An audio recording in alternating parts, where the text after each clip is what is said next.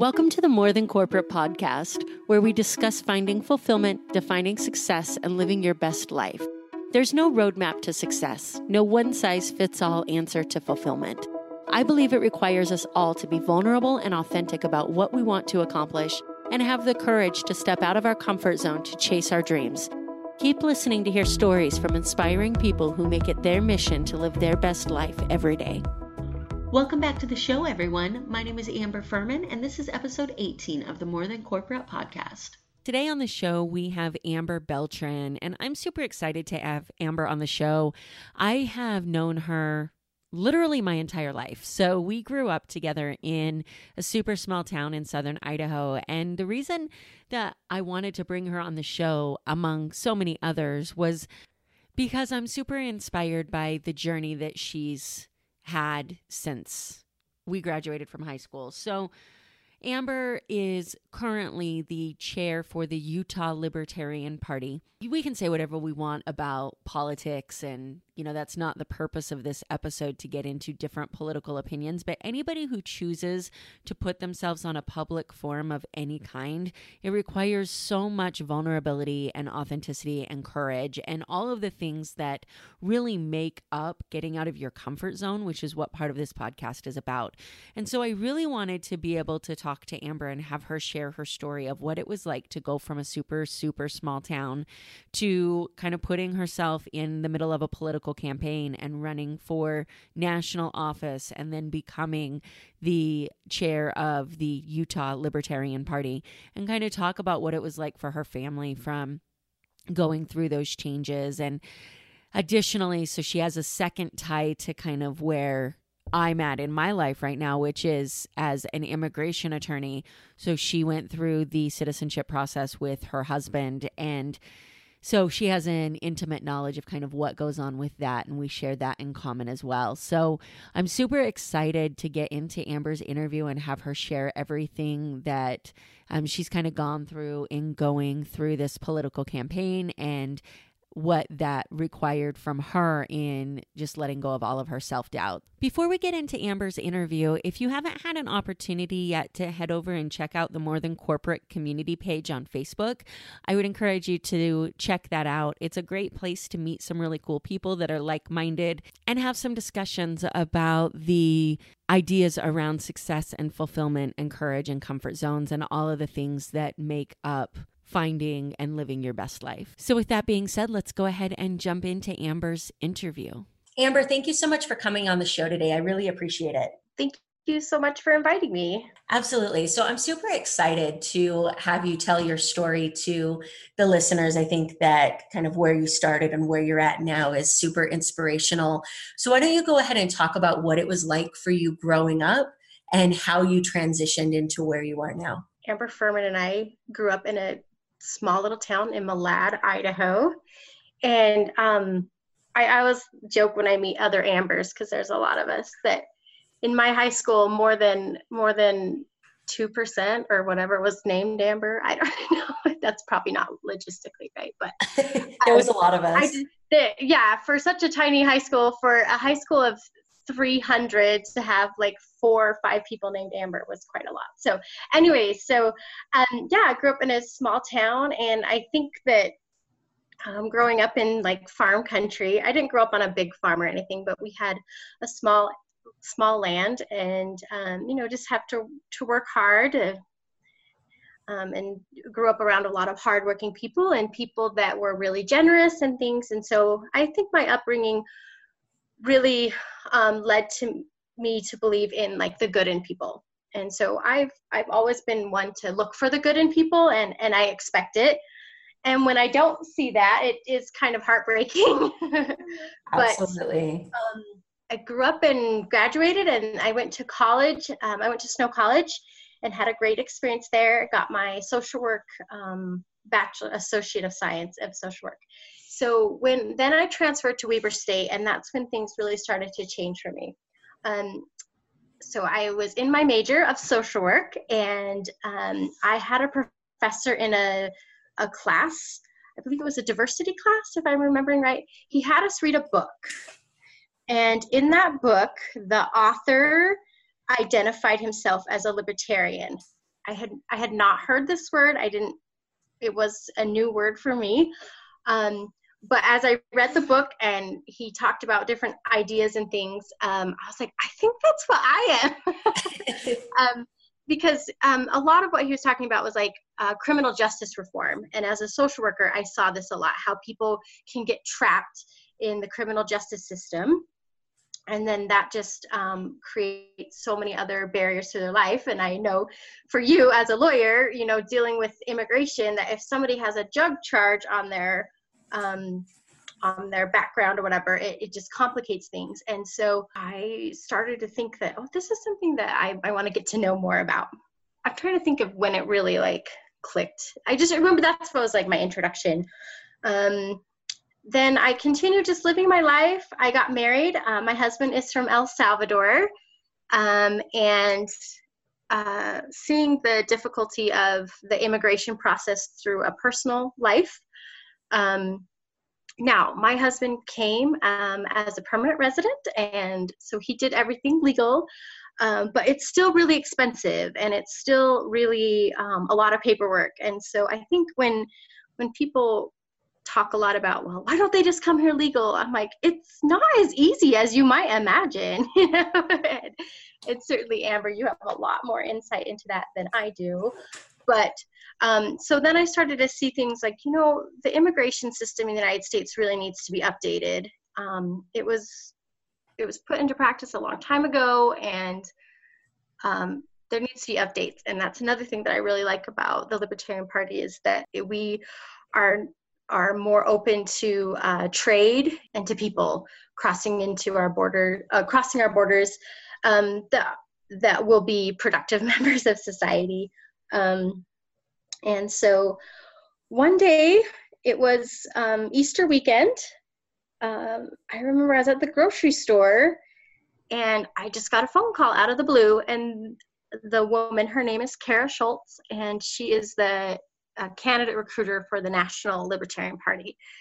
And she called me and she said, Have you ever thought about running for office? and I was like, I had my two little girls in the shopping cart and I was picking up bananas and I was like, um, I thought about it.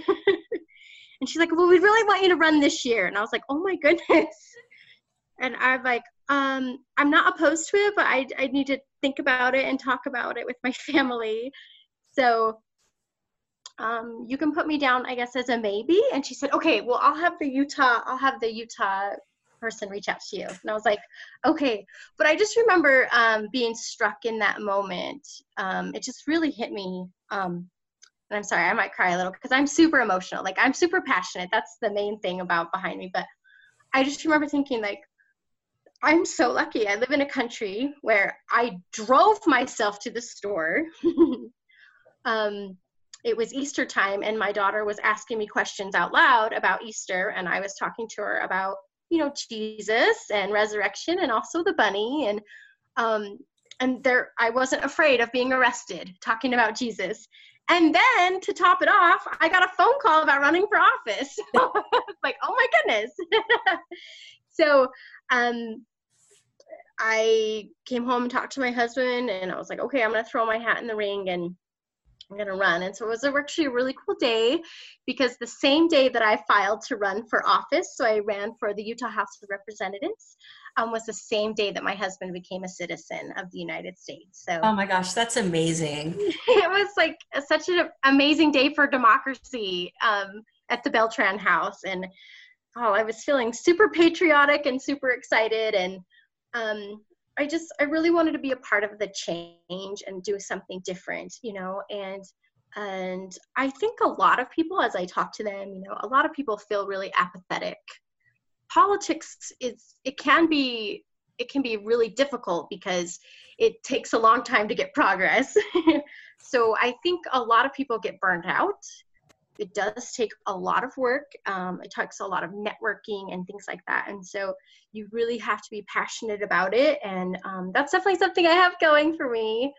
I am that's a really, amazing. I am, I'm a really passionate person. I mean, I'm not, you know, talking about um, being vulnerable and stuff. I definitely have days where I cry and I feel like I haven't accomplished anything and I just want to throw my hat in or no, sorry, sorry, throw the towel in. And just be like, oh, I'm not doing anything. What, like, what's wrong with me? And I, there are definitely days where I, um, I just feel so overwhelmed. Um, and, um, and, and the reason for that, I guess I should kind of fill in. Um, so this last April, I had I had been discussing that I wanted to run for the chair of the Salt Lake County uh, Libertarian Party, and um, I had I was Facebook friends, and I had got to know the current chair, and um, she was not going to run again, and so I was like, okay, so this will become a, an opening, and so I started talking to people, and they're like, well, why don't you just run for the chair of the whole state?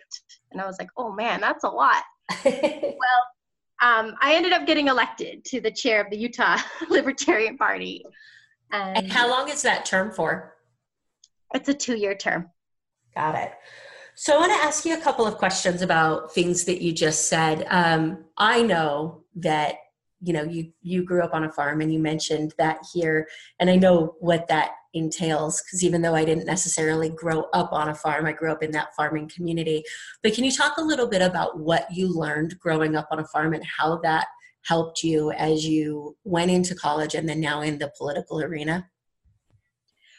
Yeah so i definitely uh, i feel that just that good old fashioned like hard work. And um, I I personally did not do a lot of like baling of hay. Um, I know my brothers did a lot, so I better put that caveat in here because they would be like, um, "You are not doing." It. However, I do remember stacking it, um, and I remember, you know, having to break the bales open to feed the horses and stuff. Which um, hay bales was the worst, and I'm gonna say that with a caveat like you just said because anybody who has baled hay would shoot me for saying that stacking hay bales is the worst job but it really was kind of crazy hard.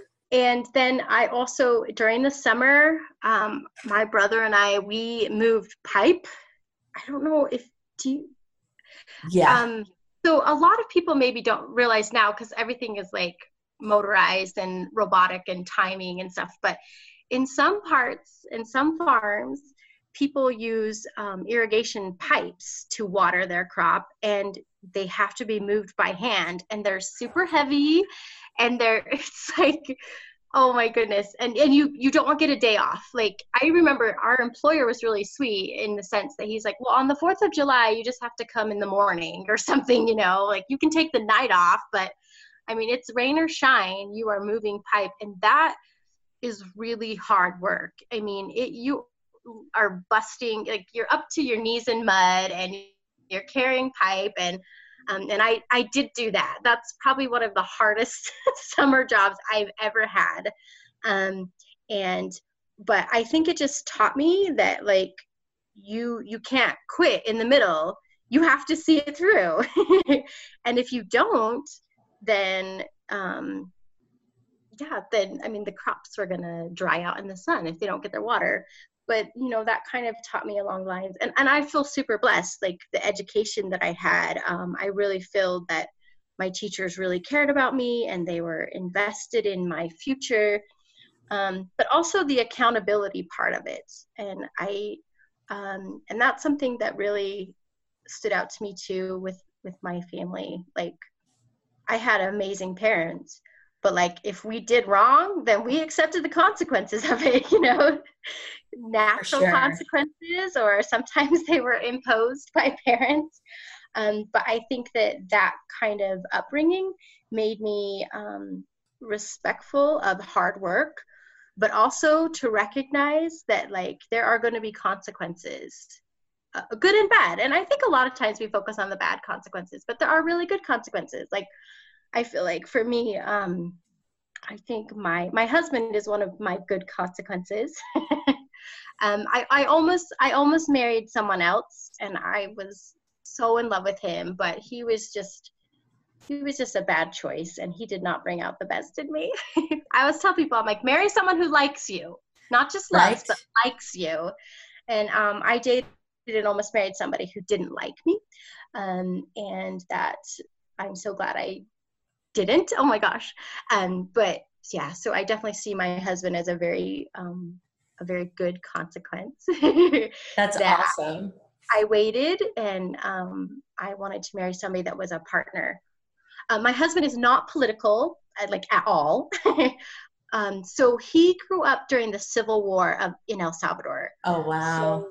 So, um, so I always like tell people, I'm like, I'm I'm married to a Civil War veteran, and it's terrible, but it's funny. So, um, so because because of his upbringing and um, like one of his brothers got kidnapped by the guerrillas um, in El Salvador and had to be escaped and things uh, rescued. So, yeah, unfortunately, I hear those stories much more than I would like to. It's right. Okay, sure, sure. Over there. So, um, um, because of that, he has said that you know politics it just leaves a really bad taste in his mouth. But he's very supportive of me, um, um, and you know he's like, I never want to hold you back. Um, and so I I'm really grateful for that because um, he's been there um, really kind of like as a really good support to me because I I'm really passionate and I'm really I try to put on a really strong face and things but I mean I certainly have my moments of discouragement and um, I I when I did I lost okay so my race I didn't get elected and that was hard but I had set like a personal goal so um, for third party candidates it's it's hard to to win an election because you don't have that base support of the two main parties. So I already knew going in that I had a, a tough race ahead of me. Like I, I wasn't delusional and I knew winning would be very difficult. Um, but I had like set a personal goal of how much of the vote I wanted to get. And when I didn't get that, I was so crushed. And it's like, cause I had knocked on so many doors Oh, for I sure. Had so many friends, and um, and oh my gosh, my campaign was so amazing. Um, there were two volunteers that came over. Um, they're involved in like the Liberty Movement in um, where they live. So I had a volunteer come. Um, he was from Denmark but living in Sweden, and he came over and helped me knock doors and he got to stay he stayed at our house and um, i just thought it was such a cool experience for my girls to get to meet somebody you know um, from europe and hear their experiences um, and then um, another gentleman from australia was working on the campaign and um, this is all because of uh, the national libertarian party. They put together a team of people because um, i did not have the finances myself. Um, but they you know they put together um, monies to help uh, races that were fairly inexpensive to run you know and like there are so many amazing libertarians in california but like housing housing people in california to work on a campaign is a lot more expensive than housing them in wyoming and utah for so sure just because of that um i just i got to meet so many people and i got really close to um people. And so I would just give some advice to people that listen to this. Like, I'm going to be honest, libertarians online can be a little bit intense. Like, the Facebook groups, they love to argue, but I'm telling you, like, if you really want to get involved in a in with somebody go show up to one of their events to ask for a volunteer. And this is for any campaign. You know they need people to hold signs in parades and they need people to knock on doors.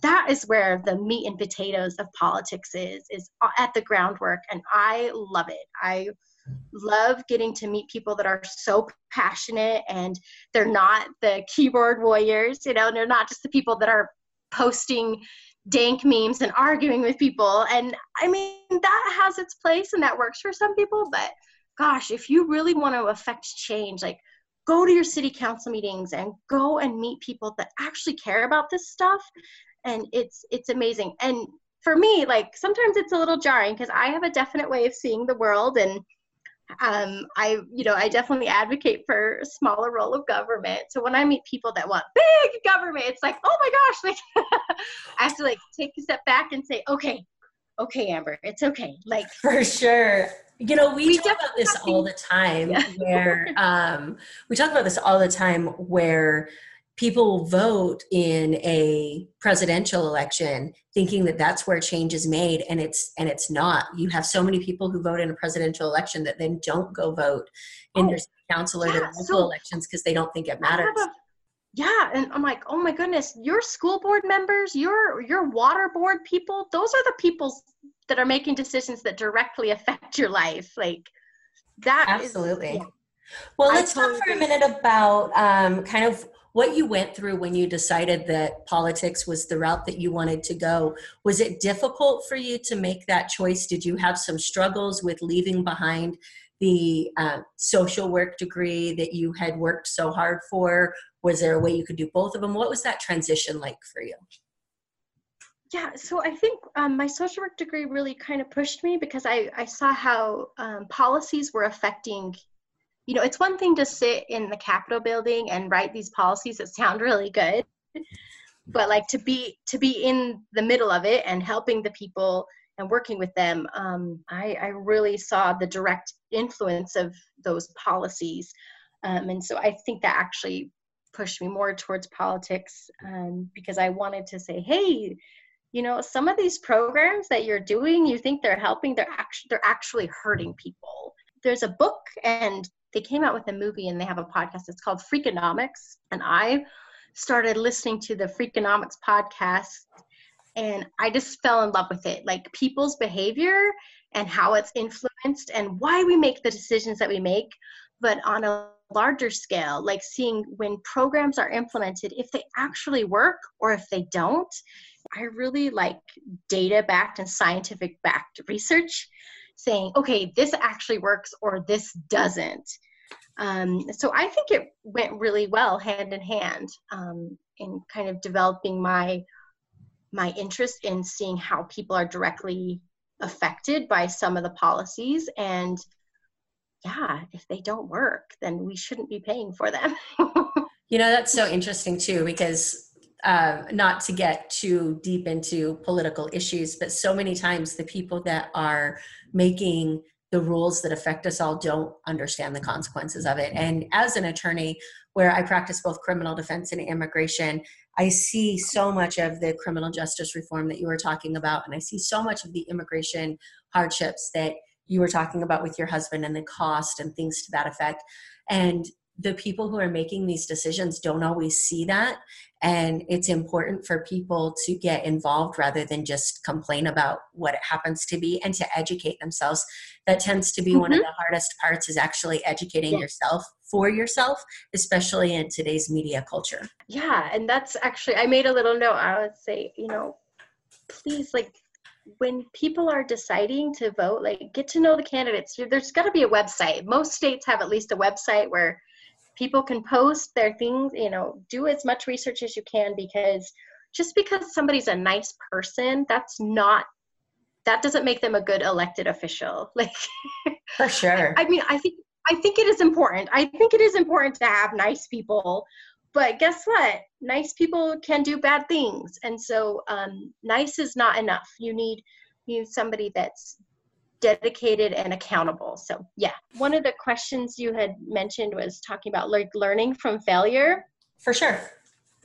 And I think for me like when I when I lost the campaign after working so hard and so sometimes when people are like, "Well, you just have to work harder." I'm like, "Oh my gosh, like that's not fair because like the two women um, so i was in a race with four women which was kind of unique so there were four women running um, uh, four different political parties represented.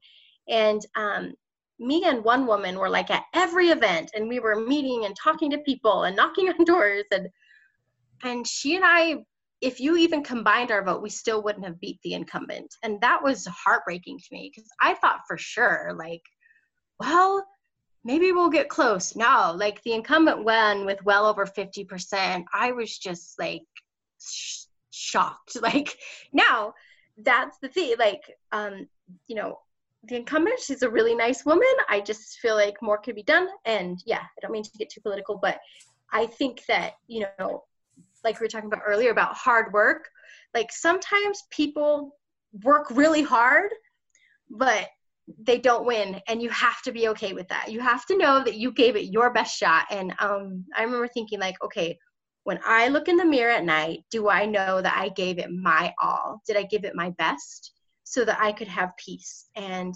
um, and i know that probably sounds really cliche but it really was because i knew um, I knew because I was out there, I was talking to people and things, at least I got them thinking about stuff. And so um, maybe they didn't vote for me, but maybe a conversation we had on their front porch helped them understand one of the other things we were working on. Like there was an election about gerrymandering and uh, medical marijuana and um, things like that. And so I've had lots of conversations about these issues. And so I'm like, okay, well, maybe I didn't win, but maybe an idea won. For sure. So I, I feel really, um, yeah, I, I I also feel like now I know so much more about campaigns. I'm able to help other people, and that is just a big benefit. I I got trained um, very well by um, uh, he's paid for by the Libertarian National Party pays a, a campaign consultant, and he worked very closely with me, and I got to know him really well, and he gave me a lot of advice and things. And now I can go and share that with others. So and even though I lost my race, and I I know that I will be able to carry those skills with me and they're they're going to last for the rest of my life and I can help spread them, you know. And then also my daughters, my daughters came with me door knocking sometimes and it was so sweet. They loved to um, put the little um, door hangers on people's doors and meet people and um, and so I wanted to be a really good example to my daughters and show them, you know, you know, if mommy can do this, you can do this. And um, for sure. Yeah, and, and that's really, um, I don't, I really don't feel like so much anymore. Like, I, yeah, I don't really feel like there's a lot that I can't do, but I definitely like uh, being a mom and I work part time now um, you know it you definitely have to find that balance of when you can get the things done that you need to get done. For sure. So what specific lessons did you take from your first campaign when you did not when you were not successful and take those into then being successful in running for the chair of the utah libertarian party? I definitely became more able to defend my positions. Um, and i've always i've always been comfortable in in front of people. That's never been an issue for me. I mean and that's like something that i carry from even my high school days. Uh, i was in the ffa um, and i was the i was the president of the ffa in in malad high school and um, but that gave me a lot of speaking opportunities and so that really kind of shaped me too. So um, well, it's awesome that you can take those ideas from your unsuccessful campaign. I, I use the word un- unsuccessful, but I don't necessarily think that the campaign was unsuccessful. Just because you don't win doesn't mean it's unsuccessful. You obviously took so much from it that has then moved yeah. where you're at in your life now. So when I say unsuccessful, that's uh, that term is used loosely but you've taken so much. yeah i mean i did i did lose so i'm okay with that but you take yeah, like, so much from it now i didn't like i didn't get elected but yeah. um I made some amazing friendships and I met some really great people that then because they saw how work how hard I worked on my campaign, they were willing to also, you know, vote for me um, as the Utah chair. Absolutely, and they they saw that I um, was dedicated and that I was putting in the the work. And um, there's a lot of behind the scenes stuff that goes on. Like I get emails from the lieutenant's governor's office that I have to um, to update and let them know if we're going to be participating in campaigns and things and and that's a lot of the behind the scenes stuff that other people don't know about you know but gosh it just feels really great to get to be a part of something bigger than myself for sure so one of the things that you talked about that i really want to touch on is the fact that you went home at night and said, you know, I gave it everything that I had. And that really makes me think of this world that we live in where everybody wants this instant gratification. I loved what you said about saying maybe I didn't win, but an idea that I said did. And I, I think that that's something that everybody needs to take into their everyday life. The idea of going out, you never know who's watching, you never know who's listening, you never know who you're going to impact.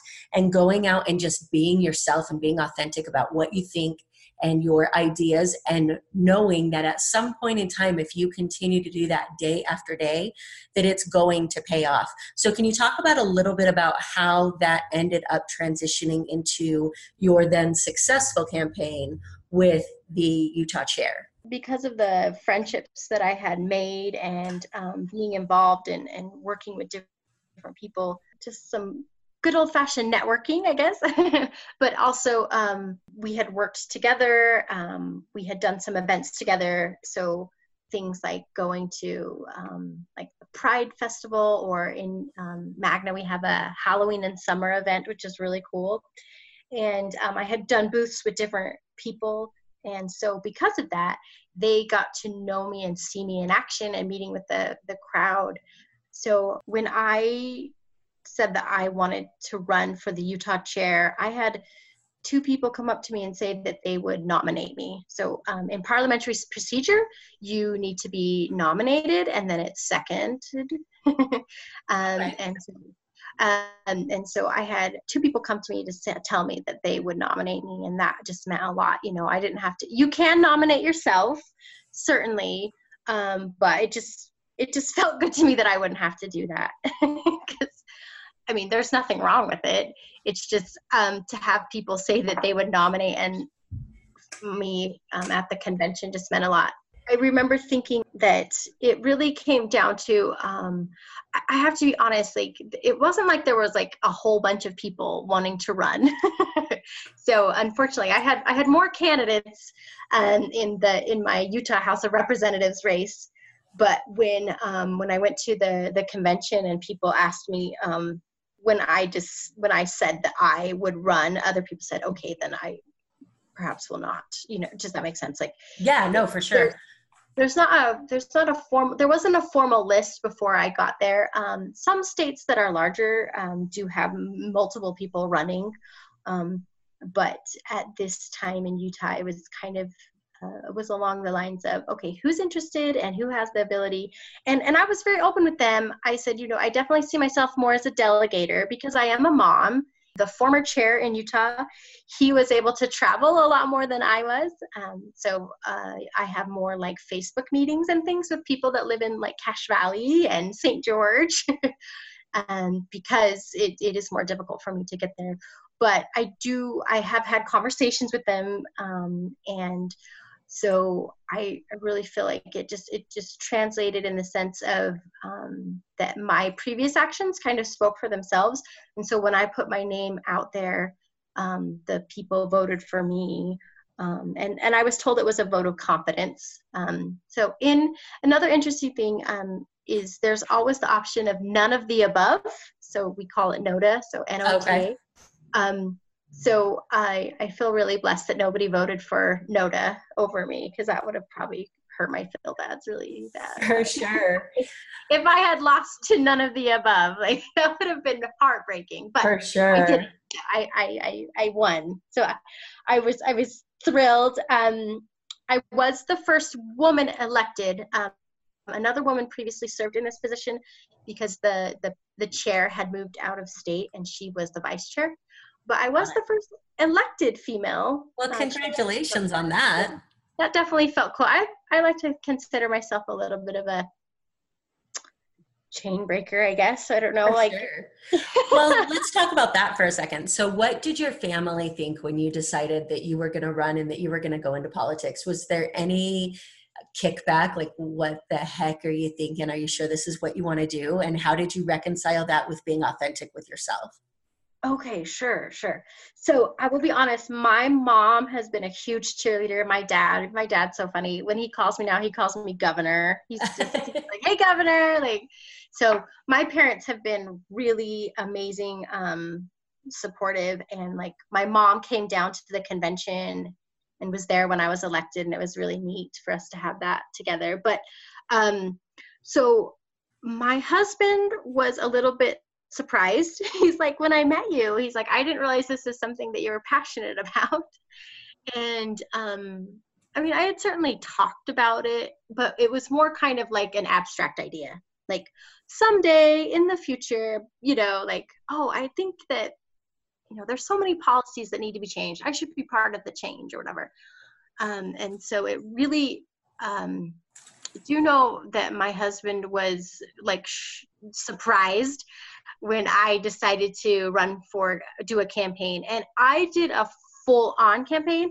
Some people just put their name on the ballot, and and that's fine. Um, and because they're just like, well, we just want to give people choices, and and that's fine. But I decided to go like full board and do events and meet the candidates, everything, and I did that. And um, but my my husband, he's like, Amber, this is to take a lot of time, and I know that. And I said, I know, and I'm really going to be needing your help and things. But I feel like everybody was super supportive.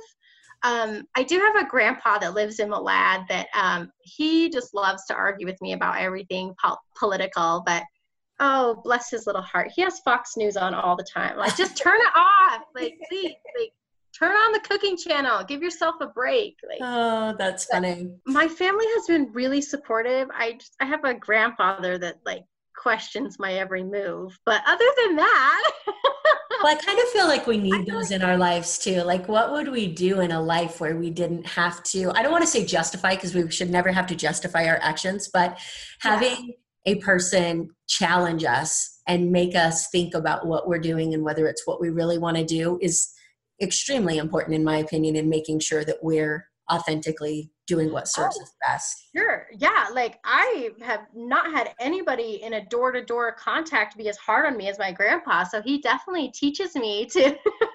to so did that help you yeah. with your door to door stuff? Being able to have your grandpa in the back of your mind going, okay, we've already gone through this? I think that's a little, um, yeah, just a little voice in the back of my head like okay amber you really got to defend yourself and um, and yeah, yeah, I think here in Utah, the legislation, um, it's only like a 45 day session. And so there are a lot of like, there are a lot of moms. There's a lot of retired people certainly that do it, but there are a lot of moms and things. So I don't think it was considered like anything out of the ordinary. So, um, per se, but I did have a lot of people tell me that they thought that I was really brave for doing it and putting myself out there. Um, and I don't know though, because I think about my comfort zone and I really don't, I don't know. I think maybe for myself, um, I, I feel like, and, and I've actually explained this to my husband because there are times when he's like, he's like, do you ever want to just take a break or maybe you shouldn't do that right now? And, um, you know, because he's, he's looking out for my mental health too, bless his heart. Um, but uh, I, to me, it, it, it would feel it would feel inauthentic to not be doing something. 100%. That and that's just as important as figuring I feel like, yeah, because I think, and I'm, I'm sure you can relate to this on, on many levels in, in your line of work that like, yeah, it'd be great to, you know, put up a wall and not care about people. But to me, I, I really do love people. And I, I'm not just saying that like, I I am motivated because I want my daughters to have a better future. Um, I want people to live their best life um, and how they define that. Like I don't I don't want people being told what they can and cannot do. I want to be able to choose. Um, and so that choices is just really empowering for anyone. Um, and so for myself, uh, that is i guess kind of kind of the motive but i i do feel at times like um there was only one time that somebody like went up to my husband and they were like oh are you the candidate? And i was like no it's me. Um how did but, they respond to that? Were they I mean was were they shocked to see that it was you or Oh, they actually they said something like, "Oh, I should not have assumed that." I'm like, "Of course." They were like, "Oh, of course it's you." And it, it I mean, it was just a little moment or whatever, but um You talked about your husband telling you that you know this was going to be hard work and then you talked a little bit about comfort zones but was there ever a point in time in the process where you sat down and thought is this worth it or did it always just feel like the right decision for you. It it always felt right but i think there were times like if i went to a meet the candidate event and there were more candidates than constituents there oh that was such a letdown. For sure.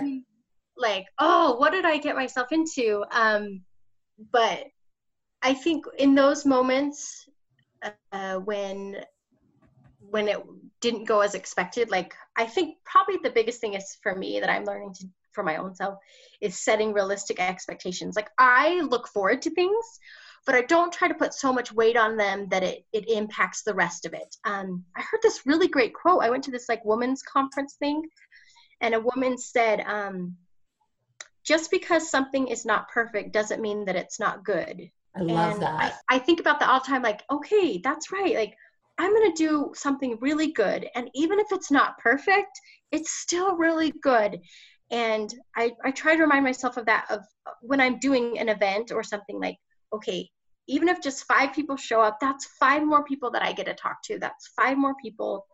Um, and and that could be for anything. I mean even at, at work um, uh, the work i work at a funeral home. Man you get to see all sorts of lives and cultures and religions and oh I, this may sound really strange but like my favorite favorite is at the funerals when they do like an open mic time. and people get to go up and share stories. I love those. it's interesting. Like the, true, the, true, celebration of life. And yeah. um and and because people typically share like fun fishing stories or like when um they learned how to ride their bike or like their friends and them like played weird games and got in trouble or whatever. I don't know. It's just like I I think about that because of where I work is very strange in the sense like I, I am reminded of my own mortality a lot. you know, it's so crazy because it's so important to think about that. We forget how short life really is so many times. Mm-hmm. And look back, I, I was listening to a podcast the other day and he was talking about how how the way that he gets through this fear of failure is this fear of regret. The idea that if he was to be at the end of his life and look back, he never wants to regret not having done anything. And when you talk about this work that you do and you hear these stories, that's what it reminds me of. I want to be in a situation where I look back at the end of my life and know that I did everything that I could to make it the best life possible. Absolutely. Yeah. And so for me, like my life has led me towards politics and um and I feel like it is very authentic to who I am and I feel like um I'm really passionate about it so that is a big motivation to me absolutely but when I when there are funerals and I not that I'm comparing numbers or anything that sounds awful but um, I remember one night there was a funeral, um, and there were only like five people in the audience. And I remember thinking about whoever it was. I don't, I don't remember the name now, but those may be the best five friends that have ever existed. Like he may have had like some people that are more well known have like tons and tons. You know, um, we've done funerals for like um, uh, businessmen and stuff that hours and hours of lines of people coming to say goodbye. Um, and so it's not about comparing numbers, but I remember thinking, you know, whoever comes to my funeral, I want them to know that number one, they were loved by me, and number two, I did the very best that I could. Yeah, absolutely. And I've definitely hurt people along the way, and that's never my intention. But at the same time, sometimes you have to do hard things and sometimes people might get um, hurt or offended but it was never like i don't have an an, an intention to hurt people um, so you know i think oh man i really you know like i've had to talk like uh, in my campaign i had to mention things that some of my my opponents were doing that i was not comfortable with but i tried to never make it about the person yeah. just their, their policies you know so i think um yeah, that's definitely, I want my funeral to be uh, remembering that I really did care about people and I really did do my best and hopefully some fun stories. Like I like to have yeah, fun. absolutely. I mean, it's crazy because if we, in order for us to live our best, our best life, whatever that is, we're not going to everybody's not going to like us along the way and everybody's not going to oh, like sure. everything that we do and you know i am with you in the fact that my intention is never to hurt anybody else but i won't sacrifice my own happiness my own beliefs or my own well-being right your integrity sure sure yeah so I definitely get where you're coming from. Obviously, this podcast is about defining your own idea of success, and one of the reasons I wanted to have you on is because your um, your path in this political culture is especially in a party that's not one of the two main parties is extremely interesting to me what i want to know is how you define success now and how your definition of success may have changed throughout your life when i was younger i competed in um, drama and speech competitions and some ffa competitions which I love the FFA, but I was so bad at those ones. Like I would do like horse judging. I even did like oh, it's so Napoleon Dynamite. But I actually did milk tasting contests. It is an actual thing, and I did it. I did it. I think at Preston High School, if I remember right, which is even crazier. But so um God, it yeah, it's definitely hard to go from like winning, getting a medal, to like that internal like drive and being okay um, I definitely felt, oh, I felt so, I don't know, proud probably. Like when I got my social work degree, I was so proud of myself because of how hard I had to work in my internship and I was, you know, just yeah it, it took a lot out of me and i was so excited and proud of myself for making it that far and doing it and um so I think that yeah, it's really hard that now that I look at like politics and they're like, "Oh right, Amber, you got above six percent. Like that's a victory. That's a libertarian victory." I'm like, "Well, it feels like crap, okay?" like, but but I have definitely had to um, redefine absolutely. Um, so I think yeah, I think my definition of, of success now gosh, if I had to go by numbers, it probably would be like people that we talked to. Like all um, when we do booths, we'll have like emails signed up and email signups, and like, okay, we got we got five people that want to get our newsletter. Like that's awesome.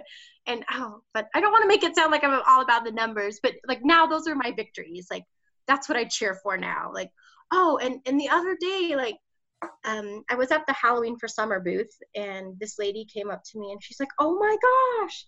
She's like, "I thought I was the only libertarian in Utah," and I was like, "No, no, there's lots of us. Come here!" Like, but like that was just a little moment, um, and it was just so exciting for me to have that moment to talk to somebody that had, you know, was like, "Oh, I didn't realize that." You guys were organized and everything, which means like, oh man, I got to do better and let more people know. Um, but at the same time, to just have those moments of connection and have people say, oh yeah.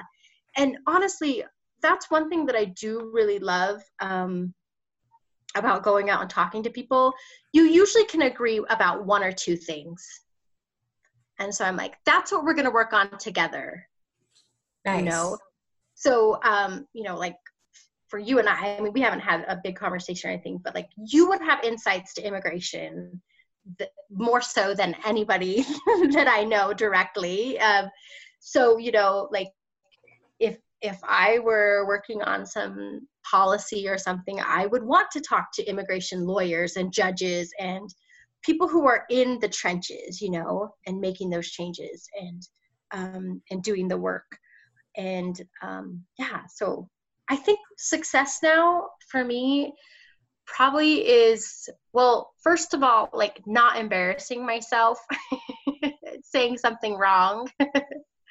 Um, and and second of all having a connection that caused someone to make a change. So you know people saying oh well i want to register to vote. I don't know how and i can send them the link.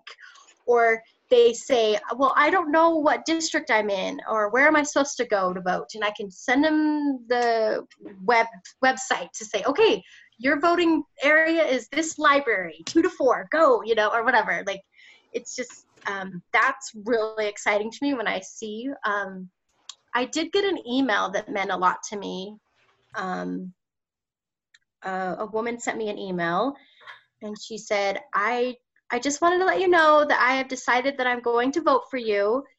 She said, I, I had spoke to you before and um, I did, did some research, she said, but today um, somebody hang one, hung one of your little door hangers on my door and I got on and I checked your website and she said, I just want to let you know that I'm really excited that you are passionate about the things that I am too and I'm going to be voting for you. And so that just, you know, meant a whole lot to me to get an email like that and that somebody recognized that I was out there trying to make a change and that I was, you know, in the hot, sweaty sun. That's awesome. kind of hard work paying off. Yeah. So, um, and then I did, I had another gentleman tell me that, um, I think he was 35. He said, um, he said, I've been a registered voter since I was 18, but I've never voted before. And I voted for Amber.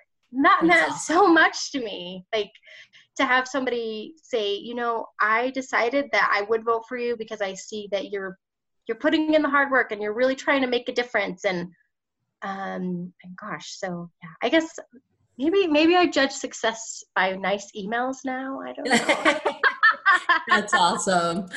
All right. So um, I've really enjoyed our conversation. I want to kind of close everything out with a mm-hmm. um, little bit of a random round to let people get to know you a little bit better. So, what profession other than your own would you like to attempt? Oh, I'd like to be a screenwriter, a screenplay writer. So write movies. That would be fun. Do you prefer texting or talking or talking to people? Hmm.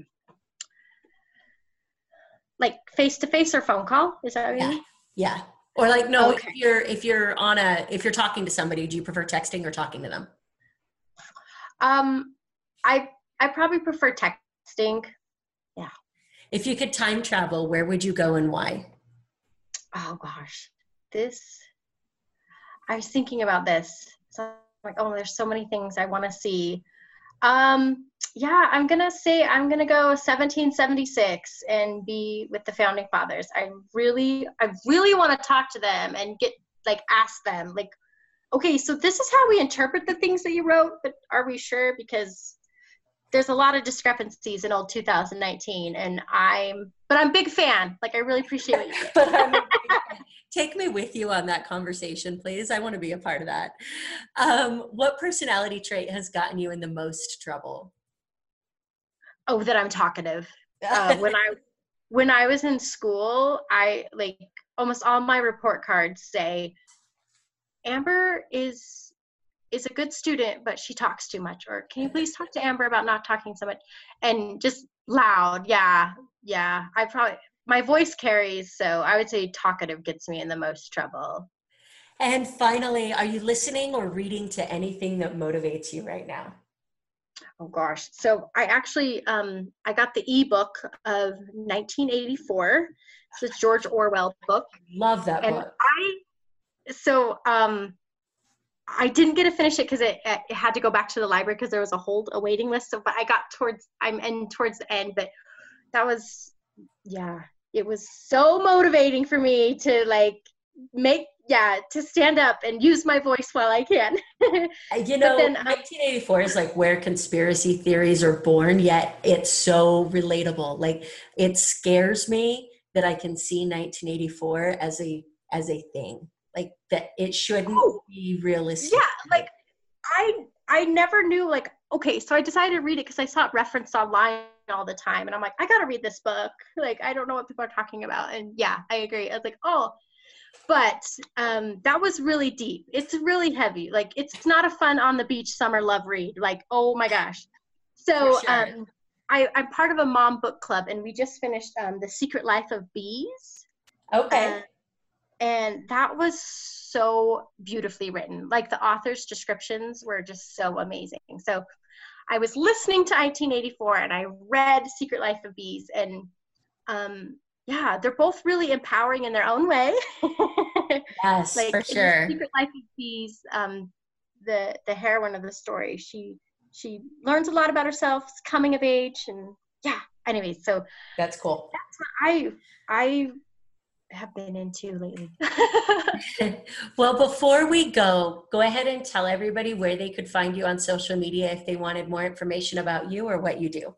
You can find me at the hashtag uh, Beltran for Utah. My username is Amber Beltran Utah Chair. Awesome.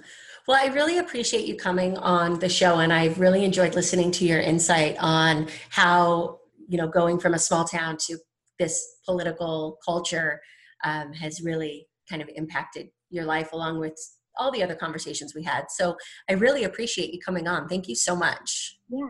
And I just want to give a shout out to you. So thank you so much when my husband was getting going through his citizenship stuff. I just want to say Amber um, was so helpful. And I would send her these messages on Facebook Messenger, be like, oh my gosh, did I do this right? Like, because there's so much paperwork. And so thank so you for your, you your are little, very, your, yeah, your shedding of info and light on us and helping my family. Thank you so much for tuning into this episode of the show. I hope that something that was said resonated with you or provided value to you in one way or another. I'd love to hear more about your thoughts on the show. You can reach out to me on Facebook or Instagram at Amber Furman. Also, I've created a Facebook community for followers of the show to interact with me and other members of the community. You can find that on Facebook at More Than Corporate. So go ahead and join that group if you'd like to stay up to date on podcast happenings and meet some really cool people. Again, thanks so much for tuning in.